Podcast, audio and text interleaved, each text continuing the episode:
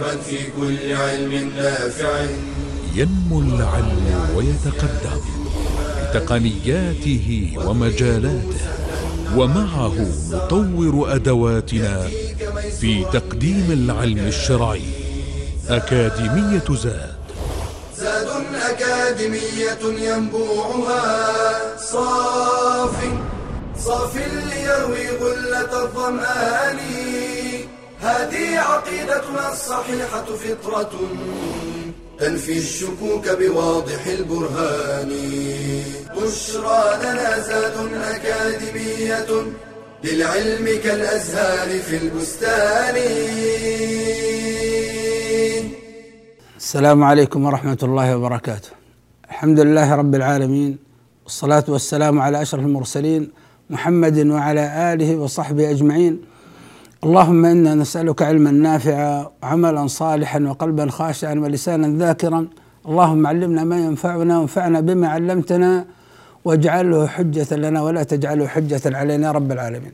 بعد أن أخذنا ما يقارب خمس حلقات في مسائل الإيمان والكفر الكفر وأنواعه الآن سنأخذ إن شاء الله أربع حلقات إلى خمس أيضا في مسائل الشرك وأنواعه آه، اليوم في هذه الحلقة سنتحدث عن خطورة الشرك وعن تعريف الشرك وعن أنواع الشرك بشكل عام. وهذه المحاضرة هي المحاضرة التاسعة عشر. نبدأها ونستفتحها بقول الله سبحانه وتعالى قل إنما أنا بشر مثلكم يوحى إلي أنما إلهكم إله واحد.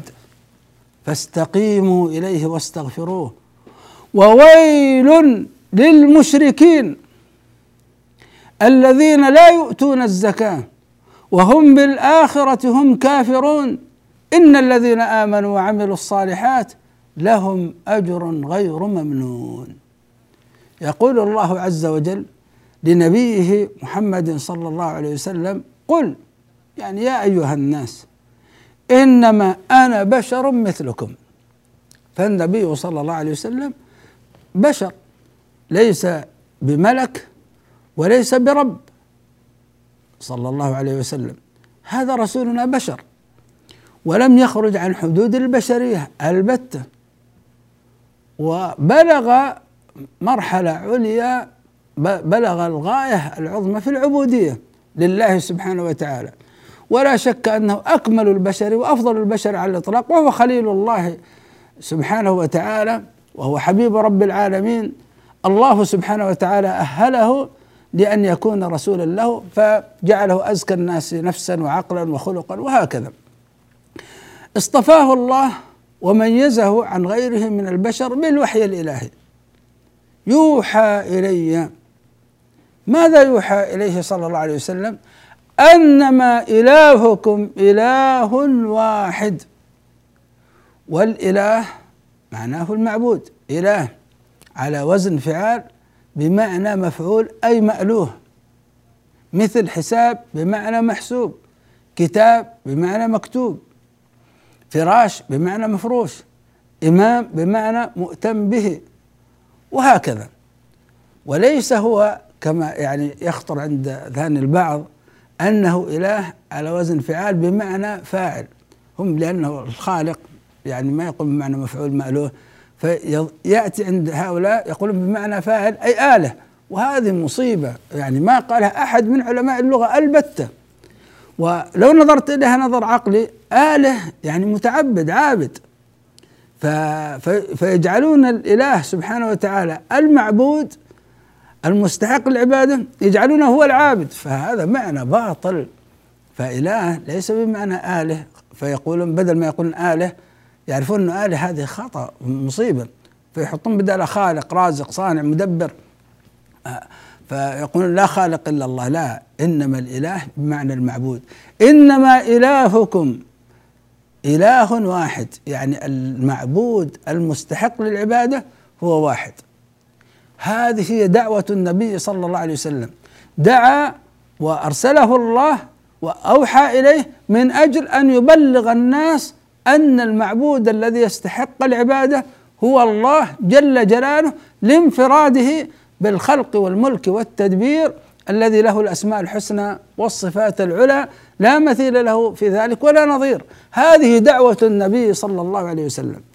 هذه الدعوة التي دعا إليها نبينا صلى الله عليه وسلم الدعوة إلى التوحيد الخالص عبادة الله وحده لا شريك له وجاءنا رسول الله يبين لنا كيف نعبد الله وحده لا شريك له في جميع مناحي الحياة بين لنا كيفية العبادة لله جاء يدعونا إلى عبادة الله وحده لا شريك له ووضح لنا كيفية هذه العبادة لله وحده لا شريك له في جميع مجال الحياة. عبادة الله وحده لا شريك له هذه قد أخذها الله عز وجل علينا ميثاقا ونحن ما زلنا في عالم الذر. قد أخذها الله عز وجل علينا ميثاقا بأن وضعها في فطرنا فجعل فينا القوى العلمية تثبت وجود الله وأنه منفرد بالخلق والملك والتدبير وحده لا شريك له وجعل في قلوبنا قوة إرادية وهي يكمن فيها محبته سبحانه وتعالى وحده لا شريك له وإرادته وحده وهكذا. فميثاق الفطرة الميثاق الازلي في عالم الذر قد أخذ علينا.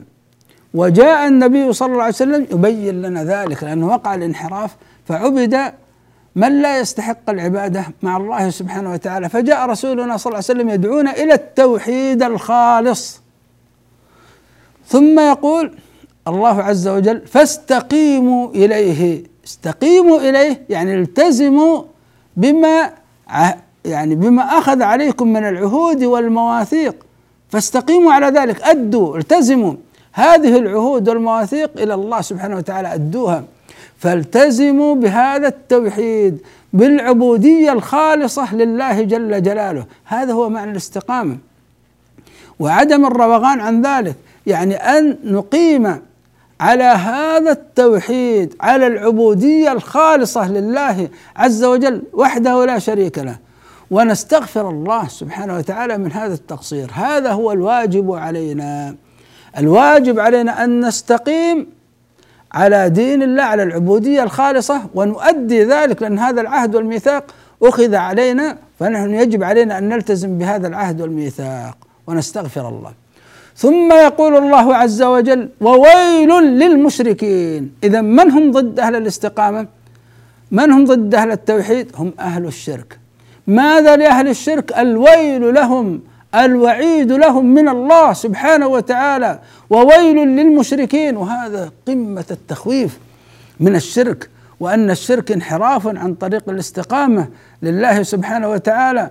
ومن هم هؤلاء المشركون الذين لا يؤتون الزكاة؟ لم يزكوا أنفسهم بتوحيد الله سبحانه وتعالى ولم يزكوا أموالهم بأداء هذه الزكاة. آه، الواجبه عليهم لله سبحانه وتعالى وهم بالآخرة هم كافرون فهم لا يؤمنون باليوم الآخر.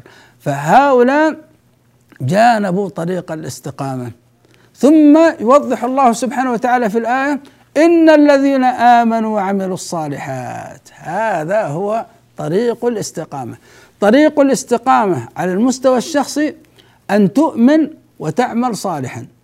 أن تؤمن بالله عز وجل وأنه المستحق وحده للعبادة وتؤمن بالرسول صلى الله عليه وسلم وأنه الموضح لكيفية العبادة لله سبحانه وتعالى وتؤمن بهذا الدين الإسلامي أنه هو الذي أنزله الله على رسوله لنتعبد لله عز وجل به لله. وعمل الصالحات العمل الصالح هو عبادة الله وحده لا شريك له بما جاء به رسول الله صلى الله عليه وسلم في جميع مناحي الحياة، هذه هي الاستقامة.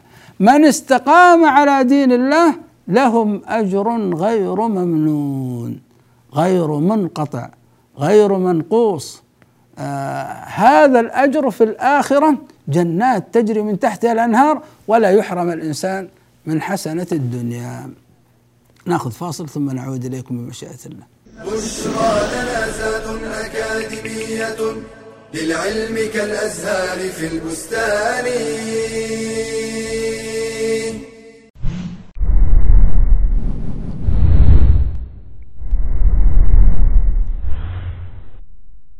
يأخذ بيدك ليرقى بك إلى أعلى المنازل. يقف معك وينافح عنك وقت الضيق والكرب. إنه القرآن. ففي الحديث يقال لصاحب القرآن إذا دخل الجنة اقرأ واصعد فيقرأ ويصعد بكل آية درجة حتى يقرأ آخر شيء معه. وحين تأتي أهوال يوم القيامة وشدائده لا يتخلى القرآن عن أصحابه. يقول عليه الصلاة والسلام اقرأوا القرآن فإنه يأتي يوم القيامة شفيعا لأصحابه. بل إن القرآن ينفع صاحبه بكل حرف منه. إن القرآن يرفعك وينفعك في الدنيا والآخرة. وفي الحديث من قرأ حرفا من كتاب الله فله به حسنة والحسنة بعشر أمثالها. لذلك استحق صاحب القرآن أن يغبط عليه. قال النبي صلى الله عليه وسلم لا حسد إلا في اثنتين. رجل آتاه الله القرآن فهو يقوم به آناء الليل وآناء النهار. ورجل آتاه الله مالا فهو ينفقه آناء الليل وآناء النهار. فكن مع هذا الصاحب الوفي وعش في رحابه فأنت في صفقة رابحة وتجارة لن تبور. إن الذين يتلون كتاب الله وأقاموا الصلاة وأنفقوا مما وأنفقوا مما رزقناهم سرا وعلانية يرجون تجارة لن تبور.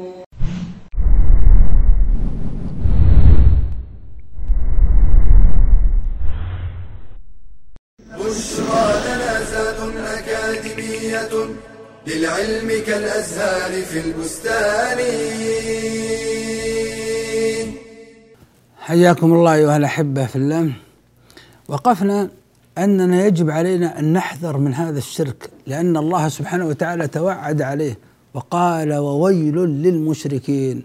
وأن الواجب علينا الاستقامة على دين الله والاستقامة تكون بالتوحيد وترك الشرك. الاستقامة تكون بالتزام المشروع وعدم الغلو فيه كما قال الله عز وجل لنبيه صلى الله عليه وسلم فاستقم كما أمرت ومن تاب معك ولا تطغوا. فهو التزام المشروع بدون غلو. وهو كذلك التزام المشروع بدون جفاء كما قال الله عز وجل لنبيه فلذلك فادع واستقم كما أمرت ولا تتبع أهواءهم. الاستقامة تكون بالسير على صراط الله المستقيم الجامع بين الإيمان والعمل الصالح الجامع بين العلم والعمل كما قال الله عز وجل وأن هذا صراطي مستقيما فاتبعوه ولا تتبعوا السبل فتفرق بكم عن سبيله. ذلكم وصاكم به لعلكم تتقون. هذه الاستقامة لها فضائل عظيمة وفضائل كثيرة.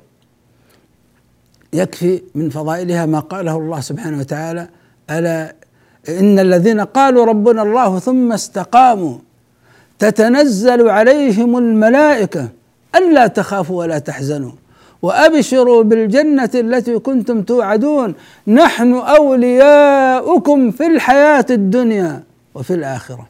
والله لو لم يكن في الاستقامة على دين الله في التزام التوحيد وترك الشرك في الإيمان والعمل الصالح في السير على الصراط المستقيم. إلا هذا الفضل أنك تصبح وليا لله سبحانه وتعالى يتولاك الله تكون محبوبا عند الله.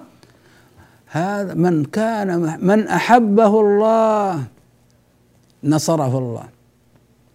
من أحبه الله سدده في بصره سدده في سمعه سدده في بطشه. سدده في مشيه حتى يصبح هذا العبد المحبوب عند الله المستقيم على دين الله كأنه في طريق الطاعة مسير غير مخير. لا شك أنها درجة عظيمة درجة عالية. أن يصل الإنسان إلى هذه المرحلة مرحلة التسديد. يسددك الله في, في, في سمعك وبصرك بسبب فعلك بسبب فعلك للواجبات. وتركك المحرم المحرمات بسبب اتيانك بالتوحيد وتركك للشرك. وليس هي القضية أن الإنسان يصل إلى مرتبة يترك هذه الطاعات ويقولون الآن وصل مرحلة اليقين. لا هذا هذا انحراف. هذا انحراف في مفهوم الولي. الولي على الحقيقة هو المؤمن المتقي. الولي على الحقيقة هو الموحد تارك للشرك. هو العابد لله بما جاء به رسول الله. هذا الولي على الحقيقة ما الذي يحصل له؟ يحصل له التسديد. التسديد في في في بصره فلا يبصر إلا الخير. و و ويبصره الله سبحانه وتعالى بالخير ويرى الأمور واضحة عنده وهكذا. يسدده الله في سمعه يسدده الله في بطشه في مشيه وهكذا. يحفظه الله سبحانه وتعالى. الولي مجاب الدعوة. ولئن سألني لأعطينه. الولي آه، معاذ ولئن استعاذني لأعيذنه. الولي ينور الله عز وجل قلبه وينور الله عز وجل بصيرته وينور الله عز وجل دربه كما أخبر الله سبحانه وتعالى. الله ولي الذين آمنوا يخرجهم من الظلمات إلى النور. هذه يعني يكفي في الاستقامة أن الله سبحانه وتعالى يتولاك. ثم أن الله سبحانه وتعالى يعطيك سعادة الدنيا ويعطيك سعادة الآخرة. نحن أولياءكم في الحياة الدنيا وفي الآخرة. ولكم فيها ما تشتهي أنفسكم ولكم فيها ما تدعون نزلا من غفور رحيم. هذه فضائل الاستقامة. من عمل صالحا من ذكر أو أنثى وهو مؤمن فلنحيينه حياة طيبة ولنجزينهم أجرهم بأحسن ما كانوا يعملون. لكن المشرك الويل له. المشرك لا أمن له ولا اهتداء له في الدنيا ولا أمن له ولا اهتداء له في الآخرة. الذين آمنوا ولم يلبسوا ايمانهم بظلم أولئك لهم الأمن وهم مهتدون. أما الذين تلبسوا بالظلم الأكبر فأشركوا بالله سبحانه وتعالى فلا أمن لهم ولا اهتداء الأمن النفسي فقدوه. ومن يشرك بالله فكأنما خر من السماء فتخطفه الطير أو تهوي به الريح في مكان سحيق. الاهتداء في الدنيا فقدوه فهم يسيرون من ظلمة لأخرى يسيرون في الرذائل يسيرون في الأشياء ويرون أنها حضارة وأن هذه أن هذا الأمر فضيلة وهو رذيلة. فما في اهتداء للفضائل ما في اهتداء للخير بسبب هذا الشرك بالله سبحانه وتعالى. وفي الآخرة إنه من يشرك بالله فقد حرم الله عليه الجنة ومأواه النار وما للظالمين من أنصار. يا إخوان الله عز وجل يقول مبينا خطورة الشرك إن الله لا يغفر أن يشرك به لا يغفر أن يشرك به ويغفر ما دون ذلك لمن يشاء. ومن يشرك بالله فقد ضل ضلالا بعيدا ومن يشرك بالله فقد افترى اثما عظيما. الشرك أعظم الذنوب على الإطلاق. من لقي الله مشركا ولو كان معه من الأعمال الصالحة ما يوزن الجبال لو كان معه من الأعمال الصالحة ما كان من قيام الليل ما كان من الصدقات ما كان من الجهاد لكنه لقي الله وهو يذبح لغير الله بنية التقرب له. لقي الله وهو يستغيث بغير الله في أمور الكروب وتثقيل الحسنات وتكفير السيئات. مات ولقي الله وهو على هذا الشرك. الله عز وجل لا يغفر له شركه ويكون عياذا بالله خالدا في نار جهنم. فالشرك أمره عظيم. يجب على الإنسان أن يخاف منه. إبراهيم عليه السلام كان يخاف من الشرك وكان يدعو الله سبحانه وتعالى يقول واجنبني وبني أن نعبد الأصنام. الشرك أمره مخيف. كان رسولنا صلى الله عليه وسلم يخاف على صحابته حتى من الشرك الأصغر. فكيف بالشرك الأكبر؟ يخاف عليهم من الشرك. ويقول لهم صلى الله عليه وسلم وهو يخطب بهم أيها الناس اتقوا هذا الشرك فإنه أخفى من دبيب النمل. فقال له من شاء من شاء أن يقول من, من شاء الله أن يقول قال وكيف نتقيه وهو أخفى من دبيب النمل يا رسول الله؟ قال قولوا اللهم إنا نعوذ بك أن نشرك بك شيئا نعلمه ونستغفرك مما لا نعلمه. أيها الأحبة في الله آه النبي صلى الله عليه وسلم يقول لصحابته أخوف ما أخاف عليكم الشرك الأصغر. فسئل عنه فقال الرياء مما يدل على خطورة الشرك. إذا كان النبي صلى الله عليه وسلم يخاف على صحابته وهم الذين بذلوا أموالهم ونفوسهم وتركوا ديارهم من أجل هذا التوحيد يخاف النبي صلى الله عليه وسلم عليهم من الشرك الأصغر؟ فكيف بغيرهم ممن هو دونه في دونهم في العلم والإيمان بمراتب؟ يقول صلى الله عليه وسلم من مات وهو يدعو من دون الله ندا دخل النار. وإذا دخل النار فإنه لا يخرج منها. أيها الأحبة في الله الشرك الشريك في اللغة هو الند والمشارك والمقاسم. وفي الاصطلاح الشرك في الاصطلاح هو جعل شريك لله عز وجل في ربوبيته أو ألوهيته أو اسماء وصفاته. فالشرك شرك يعني قسمة. فتجعل لغير الله قسمة من الأشياء التي هي من حقوق الله سبحانه وتعالى. فتقسم لبعض المخلوقات شيء من الربوبية تقسم لبعض المخلوقات شيء من الألوهية تقسم لبعض المخلوقات شيء من الاسماء والصفات فتجعلهم شركاء لله في ذلك. هذا هو الشرك الذي حذرنا الله سبحانه وتعالى منه ناخذ فاصل ثم نعود إليكم بمشيئة الله. بشرى أكاديمية للعلم كالأزهار في البستان.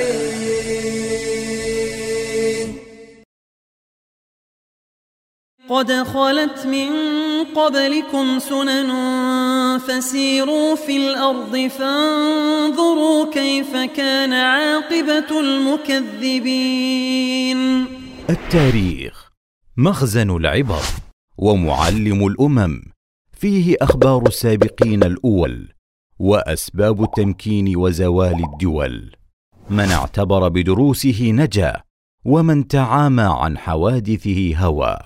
وقد عني القرآن بذكر الكثير من القصص والتنويع في أحداثها لتوجيه الأنظار إلى الاعتبار بأحوال الأمم في كفرهم وإيمانهم وشقاوتهم وسعادتهم. فلا شيء يهدي الإنسان كالمثولات والوقائع.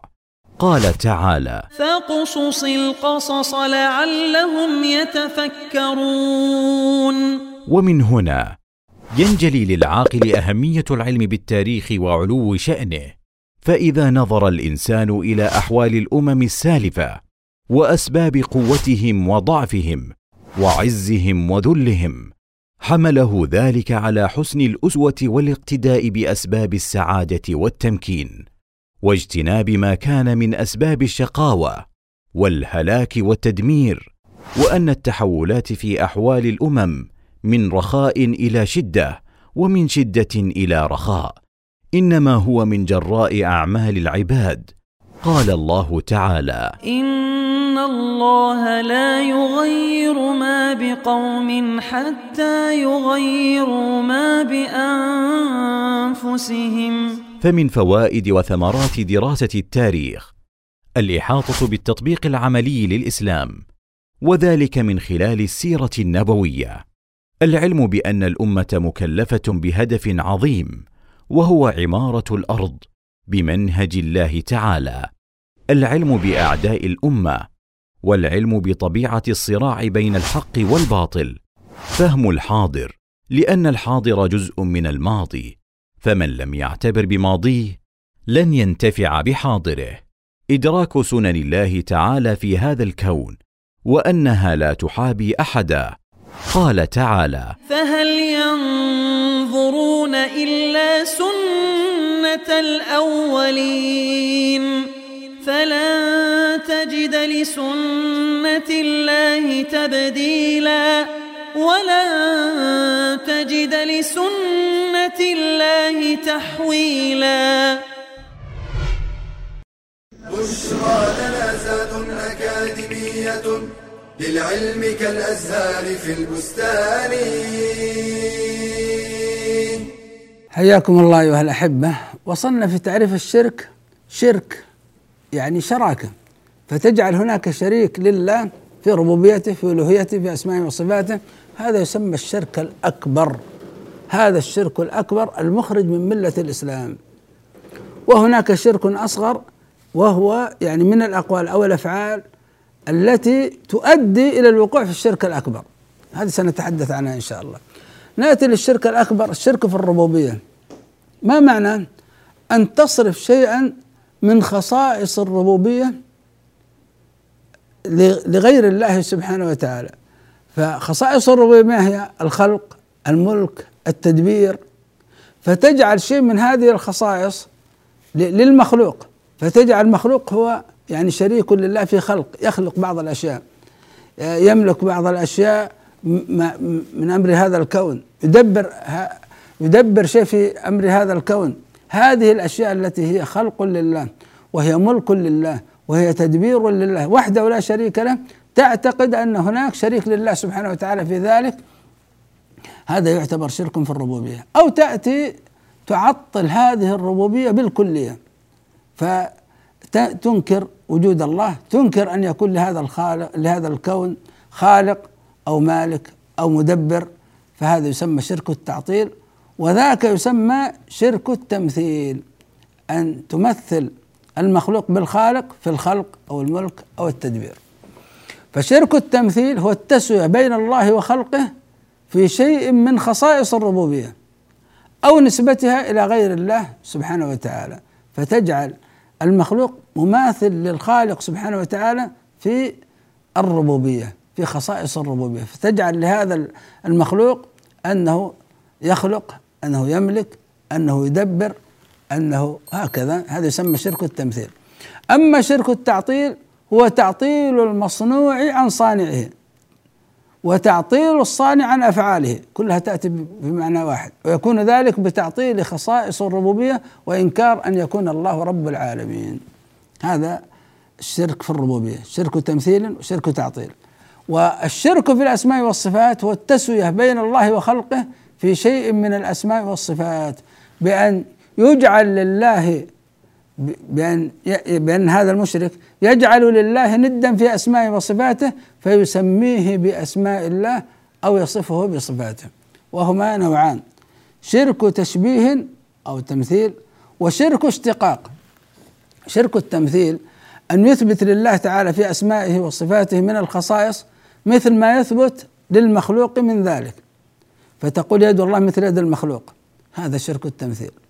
شرك الاشتقاق أن تشتق من أسماء الله عز وجل. المختصة به اسما تسمي به شيء من المخلوقات فتسمي اللات العزى وهكذا من الله ومن العزيز.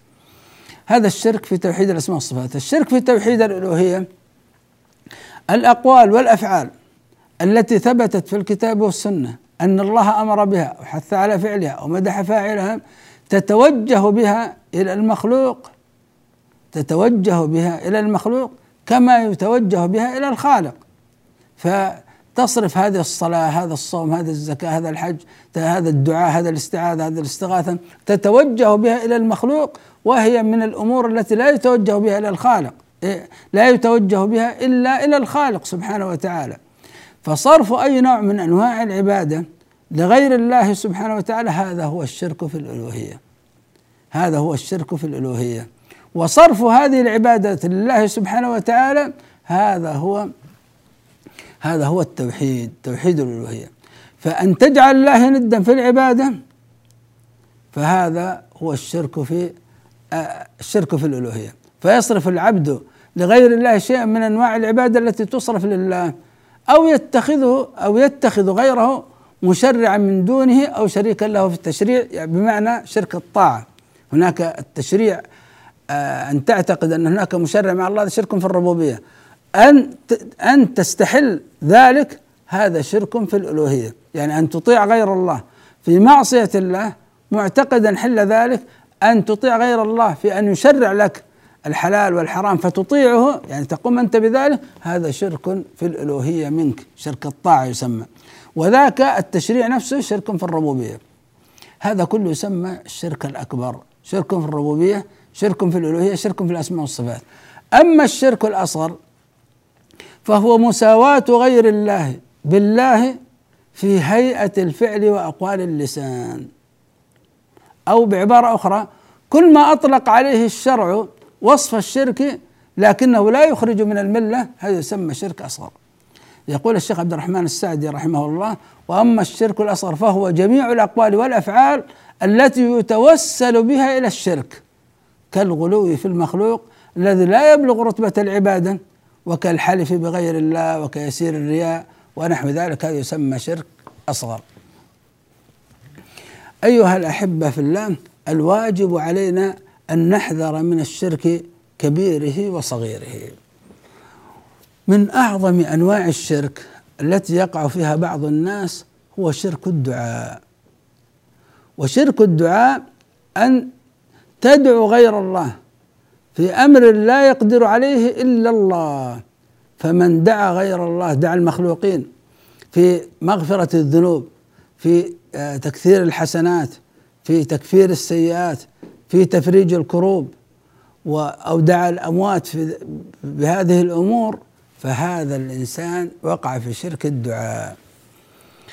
أخرج الإمام الترمذي بإسناد صحيح عن النعمان بن بشير رضي الله تعالى عنه قال سمعت النبي صلى الله عليه وسلم يقول الدعاء هو العبادة. ثم قرأ قوله تعالى وقال ربكم ادعوني أستجب لكم. إن الذين يستكبرون عن عبادتي سيدخلون جهنم داخرين. أريد منكم أن تتأملوا هذا الحديث في نهاية هذه الحلقة. يقول صلى الله عليه وسلم الدعاء هو العبادة.